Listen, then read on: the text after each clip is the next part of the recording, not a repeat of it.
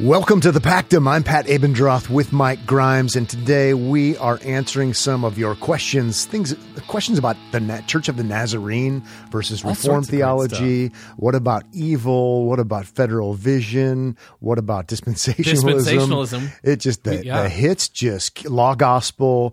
Uh, in so many ways, they're always the same questions asked in different ways, and they're always good because they're things we like to talk about. Yeah, yeah, it's all fun stuff we love talking about here on the Pactum. And- Yep, and So Mike we- has got his like pumpkin spice latte No. mixed with peppermint mocha. Can you smell it? No, I can't. Okay, this is today. I am drinking. this is just regular coffee. However, it's coconut cream creamer. It Um, tastes. my my wife would be into that kind of stuff too. it too. tastes like coconut cream pie. oh. It's amazing. Oh, I now just we have discovered pie and coffee. What else are we going to talk about on the Pactum? Yesterday, I was at the local grocer, as I like to say, and uh, they, I, you know what, I spotted out of the corner of my eye, they had uh, the little package of almonds, and it was peppermint something. Peppermint mocha flavored almonds. almonds. Are you serious? Uh-huh. You bought them, right? No, I did. I oh, thought of. Oh, come I paused. I thought about it. I like the ones that are coconut because it oh, tastes Oh, sure. like suntan lotion. Sure. That's kind of what my coffee tastes like. Suntan lotion. But the peppermint almonds, I didn't buy them because if I would have purchased them from my grocer, I would have eaten all of them. You would have. I mean, I just don't have like that self control thing when it comes to that. Self control for me is don't buy it and then you won't eat it. Hey, there you go. That's good because I would have bought it and I would have eaten them all and then bought another round. So. I should have purchased them for you. oh, we could have But I tried them didn't. here. That's all right. but I didn't. It's freezing cold outside here in Omaha, Nebraska, where we are recording, and uh, it's just hard to, you know, kind of be optimistic and motivated. And well, I mean, you just want to sit inside. a little. and- That's exciting. oh man, the I love it. weather outside is Amazing. dreadful.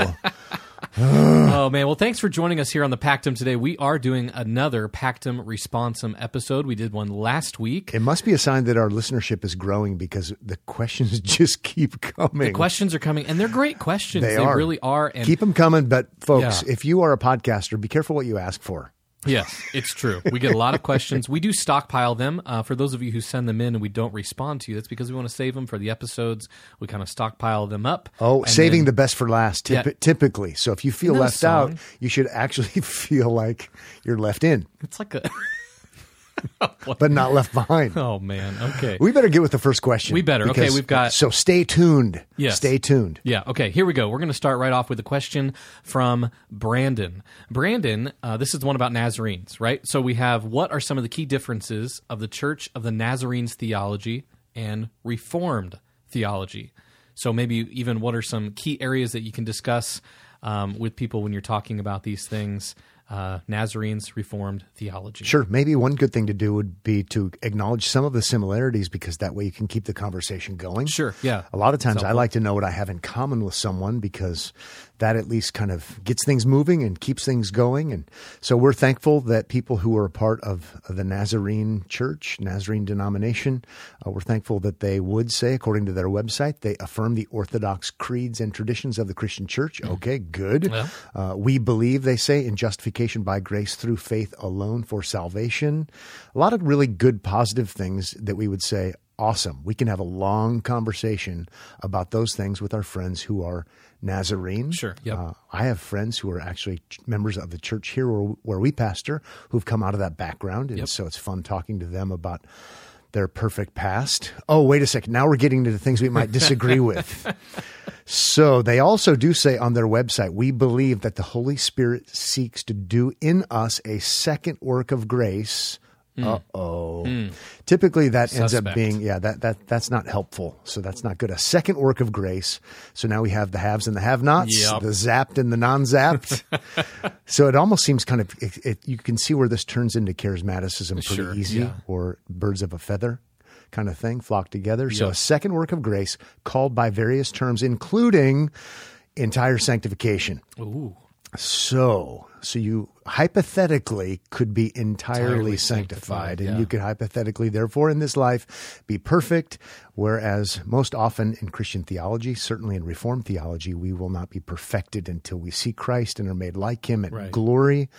And so uh, this is a it's Wesleyan. Um, Yeah, yeah. Thinking of the Wesley brothers, uh, I've I've been to to to either the house or the church. So I do. I am authorized to speak. You're authorized on, to on speak these on the- things. yes, of course, yeah, yeah. I have the special You anointing. are so authorized. So uh, it's more Arminian, and so Yeah, this yeah. perfectionism, Arminianism whole thing, and so we would want to talk about those things. They are differences, and what we would say is in classic Reformed theology in classic covenant theology, you have categories. Uh, that come from the Bible and all, taking all of the biblical data, but you have categories like the covenant of works and the covenant of grace Right. that really help us to maneuver through the Bible so it's not, oh, we don't come to bad conclusions like perfectionism, which won't match so much biblical data. For example, what I'm really getting at is eh, the Church of the Nazarene talks about how in Matthew 5 we're called to be perfect. Well, there it is, and that's kind of a problem. So, therefore, if we have to be perfect, we must be able to be perfect Right. Yep. Yep. which is a false conclusion because of the fall. It is what God requires. So think covenant of works. You must do this to gain eternal life, but no one can because we're in Adam. Right. So the requirement's there, but we can never meet the requirement unless, as we know, we look to Christ who met the requirement for, For us. us, yeah. Categories, folks, categories, categories, categories. It kind of reminds me of categories. Categories. We should What a game. We should have a game Pactum called. Pactum Categories. That's when that one comes up at the family gatherings. I just want to bug out. I'm like, I can't. I don't- I don't think I've ever played. In my Oh, yeah, life. okay. I don't think so. I have, yeah. I used to go along with the game thing at holidays, and I tried to fit in because I was trying to be in everyone's good graces. And anymore, I'm like, hey, you guys have a grunt good, you guys have a good time. I've got, I've got a bike tire I need to go fix or, or something else. I usually fall asleep. I'm that guy. Let me, let me just watch and have fun. Oh, that's funny. So sometimes they call on me for the trivia ones, though. So there, there is that. There you go. Maybe another thing you can think of, Brandon, when you're talking with someone who is a Nazarene or an Arminian or a Wesleyan, uh, really try to focus on if you can if you can get them uh, if you can get them to buy into uh, you know wink wink if you can get them to understand the doctrine of depravity Yeah. hmm you you've you've that's half the battle Sure. right? Yeah. So Ephesians 2, 1 and following, dead in trespasses and sins, by nature children of wrath. And then it's but God made us alive together with him. Uh, that if you can get them there and they believe the Bible is true, before you know it, they are going to pray the prayer and ask Calvin into their Right. heart. okay, not really. We're just trying to be be silly, but that really is wh- where I think I would start. Yeah, because the- if you carry it from there, I mean, some of these things they're going to hold to and talk about and want to espouse. Are, this is not going to work out. It's not going It doesn't. to. Yeah, it doesn't go together. First things first, let's go for depravity and uh, have some have some fun and interesting conversations. Sometimes I I like to try to know enough. Well, even sometimes you, what you'll find is you know more than they do if you just went to their denomination's website. Just even some of the some of the things we just read, Sure. and uh, before you know it, you can talk about how great it is to have salvation by grace alone through faith alone, and uh, we're we're often off and running. So Yeah. big difference, but we could be fellow believers because yeah. they would affirm basic gospel truths. Yes. Yep. I was going to say there's a lot of things that the Nazarenes are going to teach and hold to that Im- are imper- part of my background. Im- I think. im- imperfectly. Yeah, right. All right, so let's move on to a second question here. Today we've got a question from Danielle, and Danielle asks about the New Hampshire or New Hampshire, New Hampshire. You, I, you know, I, you know, the New Hampshire Confession. getting your getting your Tolkien game on over there. It's the Shire. Shire. I noticed in the New Hampshire Confession, uh, twelve, it refers to the harmony of the law and the gospel. In quotes. Yep. Uh, can you speak on this? She's asking, is confusing to hear of the harmony of the law and the gospel in that confession? So full confession from the Pactum. Yes. And that would be I've never read that confession before in my you life. know, we got that question. I thought, what is the New Hampshire Confession? 1883 and I did a little bit of digging and research and it was a way to try to simplify and make things a little simpler and one person referred to it as a warm evangelical Calvinism. so warm. yeah. So we'll put a link to the link in the show notes. It's from uh, Founders Ministry. It did have an interesting little um, comment or two about the confession. And so, but I, I did read that particular portion that you asked us to read, Danielle, and uh, I, I think it's fine if we take it in its best light. So it does say, of the harmony of the law and the gospel. So you think, hmm, harmony of law and gospel, how could that be right? Well, it could be right if they are both required. It could be right if Christ meets the obligation of the law in the gospel, and then we are supposed to obey the law as a result out of gratitude. So it could be and if we read what they say, at least as far as I understand it, again, not an expert, but I think that probably is what they're up to. Hmm. So think of it in those terms. Listen, listen uh, as we think it. Think of it in those terms. We believe that the law of God is the eternal and unchangeable rule of His moral government. Okay, sounds good. Uh, that it is holy, good, just, and good. I'll say good to all of those things. yeah. Good, good. Uh, and then it goes on to say, and that the inability which the scriptures ascribe to fallen men to fulfill its precepts arises entirely from their love of sin, to mm. deliver them from which and to restore them through the through a mediator to unfeigned obedience to the holy law is one great end of the gospel and the means of grace connected with the establishment of the visible church. Did I read that correctly? Yeah, you did so much so much bright screen going on in my eyes, and the font is so small when you're getting so old. I guess. Oh, I just made it bigger now. There you go. I said blow that up. Okay, so with all of that in mind, I think you take it in the best light. Yeah, it, it, works the way we had a hunch it was going to work. Sure. Yeah. So the law and the gospel uh, are in harmony, provided you're not making them the same thing. Right. Yeah. Making right? sure you're not mixing them together gospel. Yeah. So let's distinguish between law and gospel, but they do work together because Christ fulfills the law and then he puts us on the right road, so to speak. Yep. And now we want to follow God's good law to guide us because we're in Christ. So uh, I, I, could buy in and uh, not have a problem with that. So check out the uh, founders article if it would help you, if it would help you toward a warm evangelical Calvinism. hey, you know, speaking of gospel, have you seen those sweet new shirts? yeah. what a lead in. What a If we were only making money off such oh, things. Oh, dear. Hey, but I, for I those have, of you curious, and, gospel shirts are available at pactum.org. And, and hopefully a good little. Uh, oh, opportunity to get people to say, what does that mean? Yeah. Someone said uh, recently to me, they said, well, I, I, love my new gospel shirt, but I can't wear it where I teach kids because it says damning. damning. it says damning on it. So do, do, you know, be cautious, show wisdom in where you wear it. Yeah that are cool. Getting a lot of fun out of those. Uh, if you're a Pactum listener, well, you are. If you're listening well, yeah, right. to, us right now, uh, yeah. When you when you wear your when you when you don your gospel shirt, make sure you take a picture of it and post it on social media. So yeah, can, we'd we love to see where you're where you're wearing that gear at. All right, on to another question. This question comes to us from Brad, and Brad asks about um, the unified will of the triune God. He says, "How how do we reconcile the unified will of the triune God, the orthodox view of God's will, with Jesus' statement in the garden, nevertheless not my will but yours?" Okay. Well, that's a pretty that's, good that's a great question. Yeah, that's a great great question. And so and let's respond by saying, Brad, God, first of all, God has one will. Mm-hmm. So, and you're trying to make sure we uphold the orthodox view that God only has one will. We're right. with, we're with you so far. Yes, that's good. And uh, then we would say Jesus is God and human. Oh, mm. plot thickens. Yes. So therefore, we are going to to conclude that the incarnate Christ, the incarnate Son, who is the Christ, has two wills. Two wills. Hmm. So therefore, we are countering monothelitism. We are not monothelitis. Monothelitism. We are diothelitis. we think there are two wills, not one will. And uh, we're going to put a link to a helpful, maybe a two minute Ligonier video uh, by Robert Godfrey, where he talks about these two doctrines, these sure. two isms, uh, and points out that it should be Jesus, who is God and man, has two wills.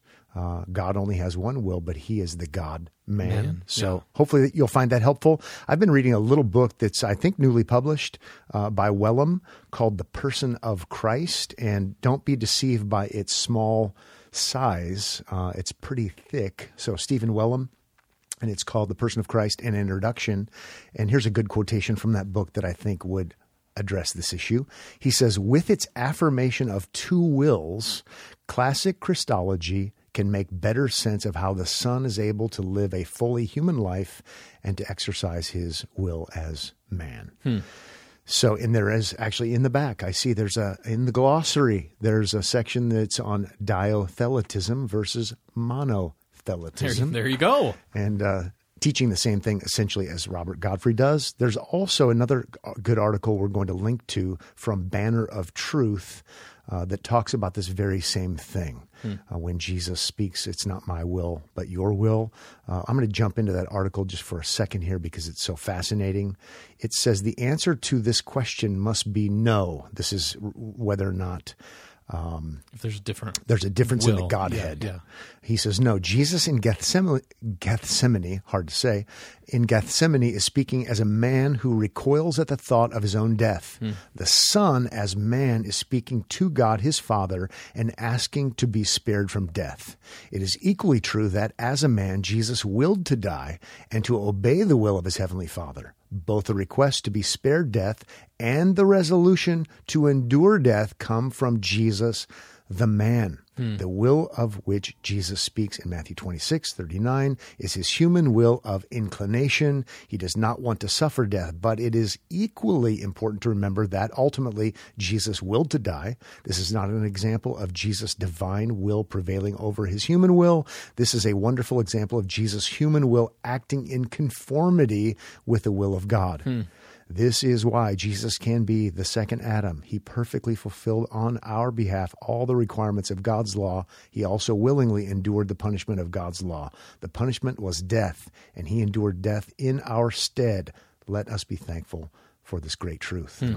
So, I hope that helps. These are things, these are uh, doctrines upon which angels fear to tread. I mean, these things are not altogether easy and Sure, yeah. complicated, and we've lost sight of some of these realities for def- different reasons. And so I'm thankful for a good resurgence when it comes to Christology and theology proper. But to be honest and to confess, I feel a little bit like a novice who knows enough to know that I am dangerous Yep, yep. if I don't do a little bit of research. Right. So yeah. Hopefully we've done a little bit of research. So Jesus, the Christ, who is God and man, has two wills. there you go. All right. All right. Next question comes to us from the OG Jacob. The OG Jacob. I, I say that because he's been giving me a hard time ever since I said He the co- OG. Oh, seriously? Yeah, ever since I've said that. So Jacob is going to ask about federal vision. Okay, next question. Do we have to hear any more about the federal vision? Oh, Jacob's uh, mentioning that federal vision has and continues to be a very hot topic in evangelicalism, and uh, he's trying to understand it, define it, define it, and sometimes that can be hard to do. Hard to understand, hard to define it, pin it down. How would you explain federal vision to someone, and why should we be aware of it? That's a great question, Jacob. Okay, so I guess maybe we'll start with the title Federal Vision. Federal is the word for covenant. Right. And so those who were involved in the Federal Vision wanted a, I'm going to say a new vision uh, for covenant theology, and they wanted to, I'm not using their words, these are my words, they wanted to, uh, an update, they wanted to uh, revise and make better, if you will, um, covenant theology. And so they they're they definitely deviate um, Sure. uh, uh, and it's not the classic traditional kind. Right. And so there's that. I'm looking at here this book. I think it's out of print, so it's a million dollars on Amazon. But this is a book called The Federal Vision and Covenant Theology: A Comparative Analysis by God, Guy Prentis Waters. I like the things that Guy Waters writes, and uh, just looking at it and seeing some of the differences and some of the things that are um, emphasized. This is actually from the introduction, uh, from the forward, not from Guy Waters, but he does talk about this movement. He calls it theologically loose knit.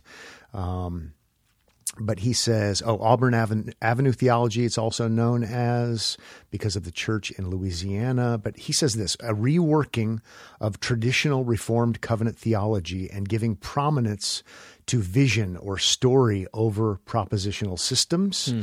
It's associated with Norman Shepherd and his teaching. Norman Shepherd, who denied justification sola fide, Right, yeah. um, and a lot of his students have been involved, or excuse me, those involved have liked Norman Shepherd and affirmed some of the things he taught, which is a big red flag. Right. Yep. Uh, we've talked about uh, these things before monocovenantalism.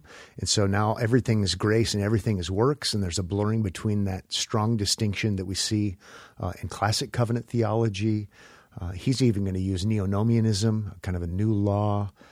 So everything is gracious. So if uh, Adam and the covenant of works, those who are involved uh, who do affirm this, somehow the covenant of works, according to federal vision, uh, was gracious.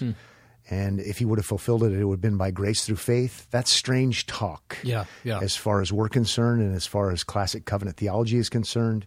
And it's no wonder that it ends up being at best confusing about things like sol- justification sola fide.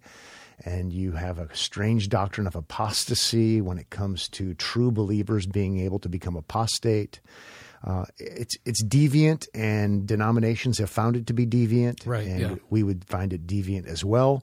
Oftentimes, though, people who are associated with it are associated with theonomy, and uh, they love to fight. Yes. Uh, yeah. they're they're a feisty bunch, and it's just interesting to kind of watch it all happen. Let, us just talk about some resources. So, so Jacob, uh, we find it to be wanting. You can find you can look up their website and read what they say about law gospel and the distinction, but we don't think what they say about that is classic Protestant, classic covenant theology, and it's it lends itself toward blurring the lines. Uh, it's problematic on a lot of fronts. Uh, again, the resources we, that we might recommend the book I just mentioned, The Federal Vision and Covenant Theology by Guy Waters. Uh, you can also, uh, that book that's called Covenant Justification and Pastoral Ministry, that you can find on Kindle for not a lot of dollars, is really helpful. And a lot of what's in that book is addressing the theology of federal vision. That's not what it is entirely, but a lot of it is.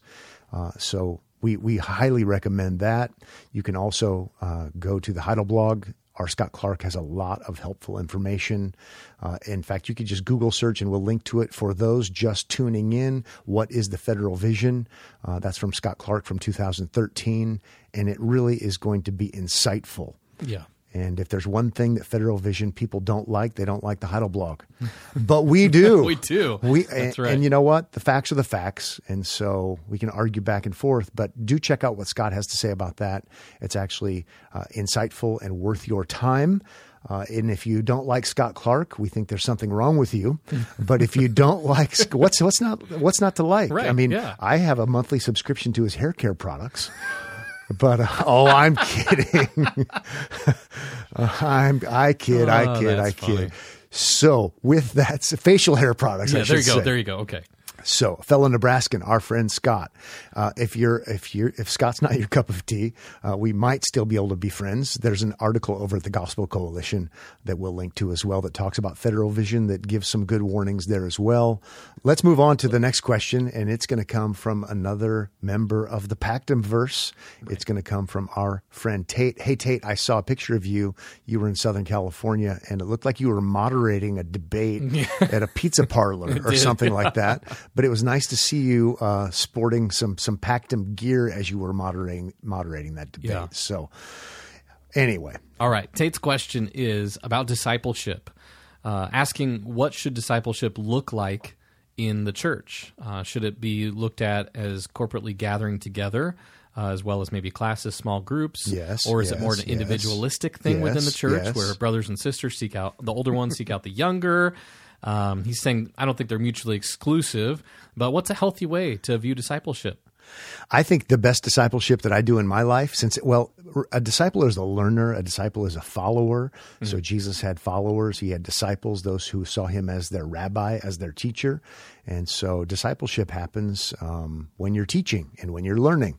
So the best discipleship I do is on Sunday morning when I'm preaching God's word. And I think sometimes people forget that. They think, well, I need to be discipled. Yeah. Yes, you do. You need to hear the preaching of the word of God. Sure. And so, Tate, let's think ordinary means of grace first and foremost. Uh, and people discount that, and, and maybe rightfully so, because there have been churches that have that, that have wandered away, and they've not been faithful churches, and so people have needed to learn the Bible, and they've needed to be mentored uh, outside of the church because the church has, hasn't been doing what it's supposed to do. Sure. Yeah. Let's have the church do what it's supposed to do, and then let's be discipled through the unique, extraordinary, ordinary means hmm. of the Word of God and the right administration of the sacraments. I mean, just think about uh, how how they speak volumes, even in helping us to grow spiritually and to mature. I think we we need to return to the basics that are profound and powerful, and they've been prescribed by the Lord Jesus Christ. Um, as the means for our sanctification, for our growth, for our maturity, uh, and for such things. So, mm. and from there, I, let's say that there's a lot of freedom. And so, what I what I want to buck against is when people say, "Here's how discipleship must happen." Well, we can say it must happen this way, what Jesus says about the church. Uh, let's do that for sure. But beyond that, if it's the mandated, here's your quiet time, hmm, it's yeah, the mandated, yeah. here's, you know, the guy who used to disciple me, we're going to fast on this day and we're yeah. going to take prayer walks and we're going to do quiet time and all this sort of thing. Let's not mandate those things. Let's not put people in bondage. Let's have freedom. Uh, let's utilize things like confessions. Let's sure, u- yeah. utilize things like catechisms uh, that are tried and tested to supplement, to help people learn basic Christian doctrines. Uh, and, and, I think we should probably probably return to some of these things, and uh, it would be helpful. Yeah. As far as parachurch ministries are concerned, I'm not anti-parachurch ministry. Um, welcome to the Pactum. we, right. But we want parachurch ministries to be ch- ministries that come alongside of the church right, and yeah. they don't try to um, take away from. They sure, want to complement. Yeah. So uh, we're, we are pro local church. That's why we like to encourage you who listen to be pro local church and to love and encourage your pastor and to be serving and to be involved there. Uh, that's one of the main things we're trying to do here as a as a parachurch ministry. That's a parachurch. that's actually underneath the authority of a local church. But right. Yeah. As far as research uh, resources are concerned, again, utilize catechisms, utilize things that have stood the test of time. Um, what else? Yeah, you know, utilize things that, that are sound, that are sound doctrine that will help people. So much of what we're trying to do is help people to think rightly about God and to do basic Christian things well, and uh, that's blocking and tackling. Right, it's yeah. not the fancy stuff. Also, maybe take remember that it's not our job to be life coaches, mm, mm-hmm. um, even though you might be a life coach. Uh, might be your day job, sure. and it's a fine job to do. But I want to encourage people to learn wisdom and learn things elsewhere that they don't have to get it all from me. I don't want to control their life, in other words. Sure, yeah. There have been Christian books that have been written uh, that have not been very helpful because they seem to be very controlling. Sure, yeah. Okay, another question for you today on the Pactum Responsum here. This is from Grant, and this is where you get to talk about dispensationalism. Yet again. All right. I re- I pre-read this question, and I actually I don't want to keep saying this because I don't like it when people say, "Oh, that's a good question." Yeah oh, what are we going to say? That's yeah, a dumb that's question. A, that's a terrible question. So I, I, I appreciated the way that Grant worded this question. Yes. All right. So Grant says that he and his wife have been brought up much in the same way that you and your brother Mike have in the church. Uh, Calvary Chapel roots, Biblicism, MacArthur TMS, GCC. Uh, all of those sorts of things. And now they seem to be led in the direction of covenant theology and confessionalism. Um, his question is, he says, we're not ready to we're not ready or are convinced that we need to write off premillennialism or dispensationalist teaching in favor of an amillennial system. Uh, he's not saying either's right or wrong. Just seems maybe it's possible both uh, there's truth in both systems, so they're oh. not convinced at one at this point. Yep. Um, one concerning aspect that Grant mentions in his question that he sent here is that if a person believes in a rapture, some type of climactic tribulation, a second coming, not necessarily in that order, uh, they seem to be classified into the left behind category of Christian, uh, which I do not believe to be the case in our situation. He says so. Any clarity, maybe even a clear definition of dispensationalism Whew, Grant, this is a, big, a, this is a big question. Yeah. We, we might have to charge you double for downloading this episode. but we get similar questions very often, and not just people who email in, but we get direct messages, we get phone calls, and other kinds of messages that are very similar to this. So Yeah. you're not alone. Uh, you've not left. Been, you've not been left behind. Sorry, Grant. I, I couldn't resist. I, I couldn't resist a little lightheartedness there. One nice thing is if you look to the confessions, uh, they are um, they're not per, they're not specific regarding like end times timing. Sure. Yeah. And so just know that there's a lot of freedom there. And even during the time of the Westminster Confession, when it was being written, for example, they're, they're, they weren't in the majority, but I'm pretty sure there were people who actually would have been pre mill who were a part of it. So, yeah. yeah. so keep that in mind. Uh, there's freedom uh, for you in the confessions, so that's helpful. Also, know there are people who uh, serve as, I would say, a good on ramps, if you will. People like S. Lewis Johnson, who, Yeah. before he died and went to heaven, said he was no longer a dispensationalist. But uh, that's where I first learned basic categories of covenant theology, like covenant of grace, covenant of works, Yeah. covenant of redemption, and so he can be helpful. That might that might help you let's see what else would I want to say about that. You can check out our Zionism episode. I think that would be insightful for you. Read the book of Hebrews and ask yourself the question, should we ever go back to animal sacrifices? Right, yeah. Should we ever have a reinstituted priest class and a rebuilt temple for the priests and animal sacrifices? And it would be Jewish, so you would have the Jews separated from the Gentiles. Uh, and, and does that jive, if you will, with Ephesians as far as the dividing wall being broken down? Uh, what else should I say? Also, think in think about the ascension of Jesus, yeah. and when he ascends, he's ascending not just going from below to up above. He's ascending as in the way it's spoken of in the book of Acts. He's ascending as in Davidic covenant fulfillment. so yeah. he's ascending to the throne. so yeah. that's why it's kingdom. That's why Paul even preaches in the book of Acts uh, the kingdom. He's preaching about the good news of the kingdom because the kingdom is, in a sense, now it's it's what do we say? It's inaugurated. Yeah, it's yeah. not consummated, but it is inaugurated.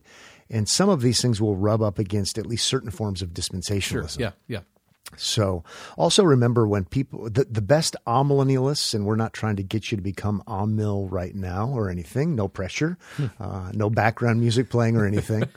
but do know that in the best sense, if someone says they're amillennial, they don't mean there's, there's no kingdom. They mean present millennial. Right, yeah. Present millennialism, as in he's the king ruling and reigning now, and the kingdom will be consummated. The new Jerusalem will come and it will last forever. And that that kind of helped me think through things. Sure, We're not trying yeah. to get rid of a kingdom. We're trying to say it's, It's- now it's happening, and yeah. it will become con- consummated Come on.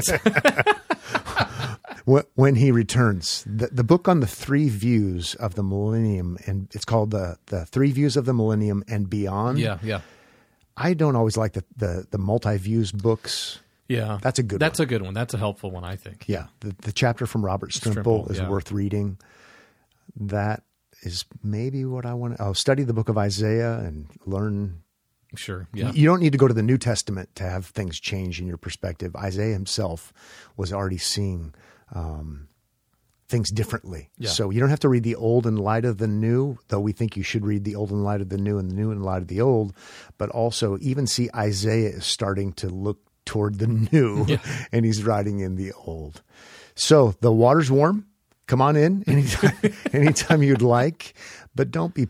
It'll be better for you to work through the issues because then you'll be more committed by the time it's all said and done. Anyway, Yeah.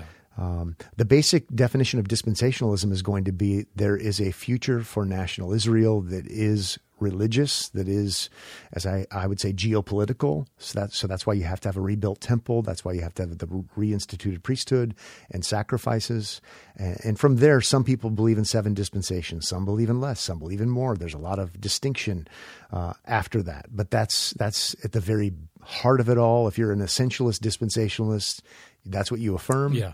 and uh, that's hard in light of the the book of Hebrews. Hebrews ruined my theology. Uh, I think it helped. Helped it. it, solved it. Yeah. But once you see it, you can't unsee it. We like to say on the Pactum. Again, check out the episode on Zionism. Um, but hey, you know what? Uh, we, be we'll, we'll be patient with you.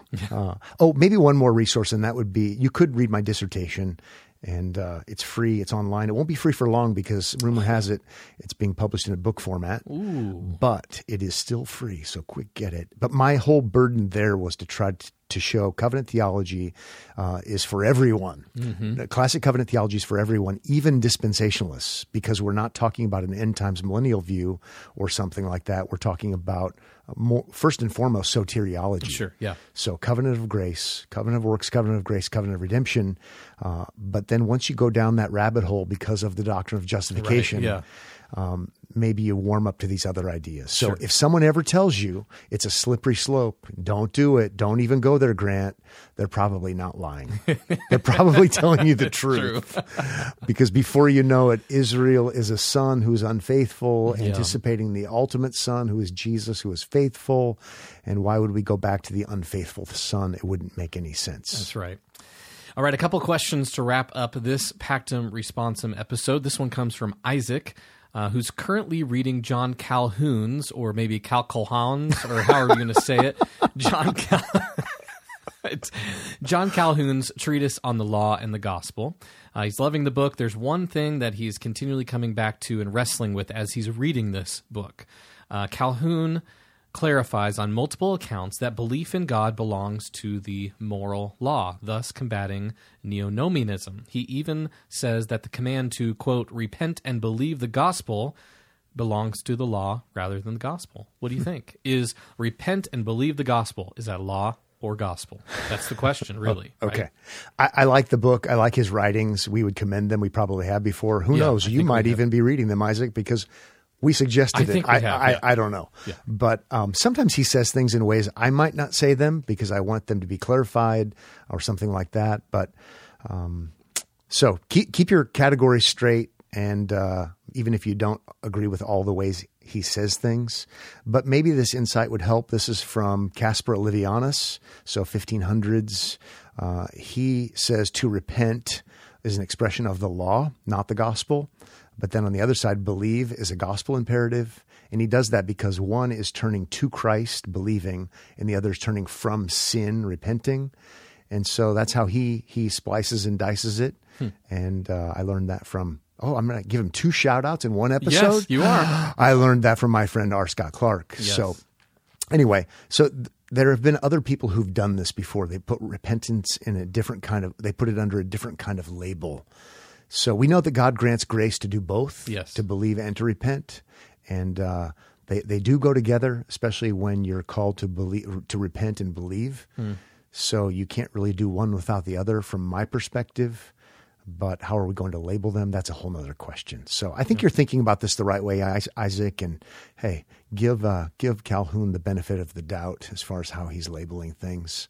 Do we want to do one more question, Sure. Mike? yeah, we let's do up? one more and wrap it up here. This is our final question. We have a whole bunch more. What are we going to do? We're going to have to do more Pactum Responsums in the future. Man. Man, lots of questions. Keep them coming.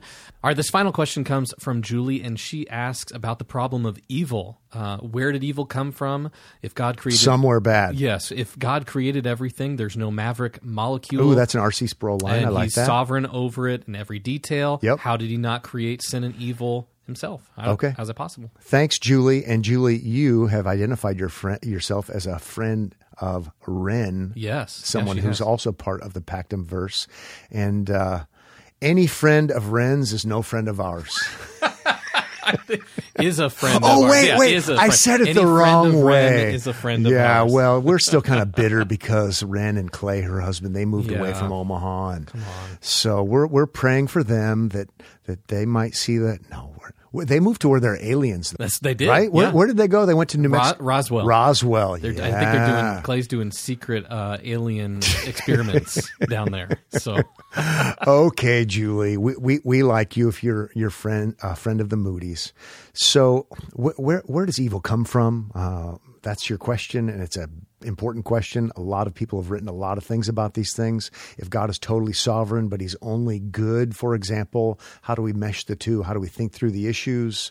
Uh, how do we make sense of Genesis fifty twenty, for example? As Right, for you, you you sinners, you meant evil against me, but God meant it. God meant the evil for good to bring about what um, to to bring it about that many people should be kept alive as they are today. So how how does that work? How how does this problem of evil um, mesh with Scripture? So I'm going to just going to acknowledge God is sovereign, sinners are accountable, Right. And from there, we have to be cautious. Yep. Yep. What we're doing, Julie, is we're dealing with the biblical data, I, and I know that you are as well. But we're dealing with the biblical data. We know it teaches He's sovereign. We know He works providentially, all things together for good, even bad things. Sinners are held accountable. Uh, eventually, I have to say, and probably earlier than not, I, I don't know how to figure it all out. Sure. Yeah. It is a mystery to me exactly how this works, but we do have some resources to commend to you or recommend to you. And one would be Louis Berkhof, which you probably have because you are an astute theologian. Uh, but Louis Berkhof's systematic theology does talk about this at some length. And then you could look to the confessions. Um, the confessions definitely talk about this. I have the London Baptist Confession pulled up here. The Second London Confession, chapter three on God's decree, Right. and then also chapter 5 divine providence uh, it does not shy away from these things um, but it doesn't explain how it all works. It says things like this god hath decreed in himself from all eternity by the most wise and holy counsel of his will freely and unchangeably all things whatsoever come to pass yet so as thereby is god neither the author of sin nor hath fellowship with any therein. And he goes on to say it goes on to say nor is violence offered to the will of the creature nor yet is the liberty or contingency of second causes taken away. Hmm. I mean, I, I could just go on and on. There's this careful wording with scriptural proofs to try to explain without explaining it away and without having scriptures contradict themselves. Right. Yeah. So I won't read more from the confession, but those particular chapters I think are worth your study, and maybe you could get a commentary even on the confession. But then maybe we, if we turn to Berkhof, it says this it is universal or all comprehensive. That is the decree of God. Hmm. The decree includes whatsoever comes to pass in the world, whether it be in the physical or in the moral realm, whether it be good or evil. It includes a it includes the good actions of men, their wicked acts, contingent events, the means as well as the end, the duration of man's life and the place of his habitation. And I skipped all of the scriptural text that he includes there. Yeah. But notice it's all encompassing. Right. And then one more section from Berkhof. It's the next section. With reference to sin, it is permissive. And so you could start studying uh, why, why do they use words like permissive and what is this permissive will all about? And I would encourage you to do that, Julie, and other people as well. Uh, and then it goes on to say, Berkhof does, by his decree, God rendered the sinful actions of man infallibly certain without deciding to effectuate them. Ooh, hmm. that's a good word. Yeah. By acting immediately upon and in the finite will. This means that God does not positively work in man both to will and to do when man goes contrary to his revealed will. It should be carefully noted, however, that this permissive decree does not imply a passive permission or something which is not under the control of the divine will. Man, my brain Yeah, is about to explode. it is a decree which renders the future sinful act absolutely certain, but in which God determines A, not to hinder the sinful self determination of the finite will, and B, to regulate and control the result of this sinful self determination with scriptural proofs. Man, my brain is hurting. Wow. As you can tell, uh, dear Pactum listeners, uh, we're not the first people to ever have been asked this question. Yeah. He also entertains objections, and Sure, we're not going to cover those now. But they're significant things to kind of think through. Yep. But as Christians, we come back to the fact that we believe the Bible is true because Jesus believed the Bible is true and taught the sovereignty of God in all things. Exactly how all of the data fits and matches up and how the sometimes uh, tension, apparent tension, at least in our minds, work together. Uh, we can work hard as theologians to try to make sense and, and state the, the matter clearly. But at the end of the day, I'm going to have to say I'm not exactly sure. Right. Yeah. Yep. Not exactly sure. Yeah. Well, thanks so much for listening and joining us here on this episode of the Pactum Responsum, and we will be sure to link to all of those resources we resources we've mentioned throughout the episode on the show notes for today. You can be in touch with us online on Instagram and on Twitter. You can send us even more questions to connect at thepactum.org to be covered on future Pactum Responsum episodes. Thanks again for joining us. We'll see you next time on the Pactum.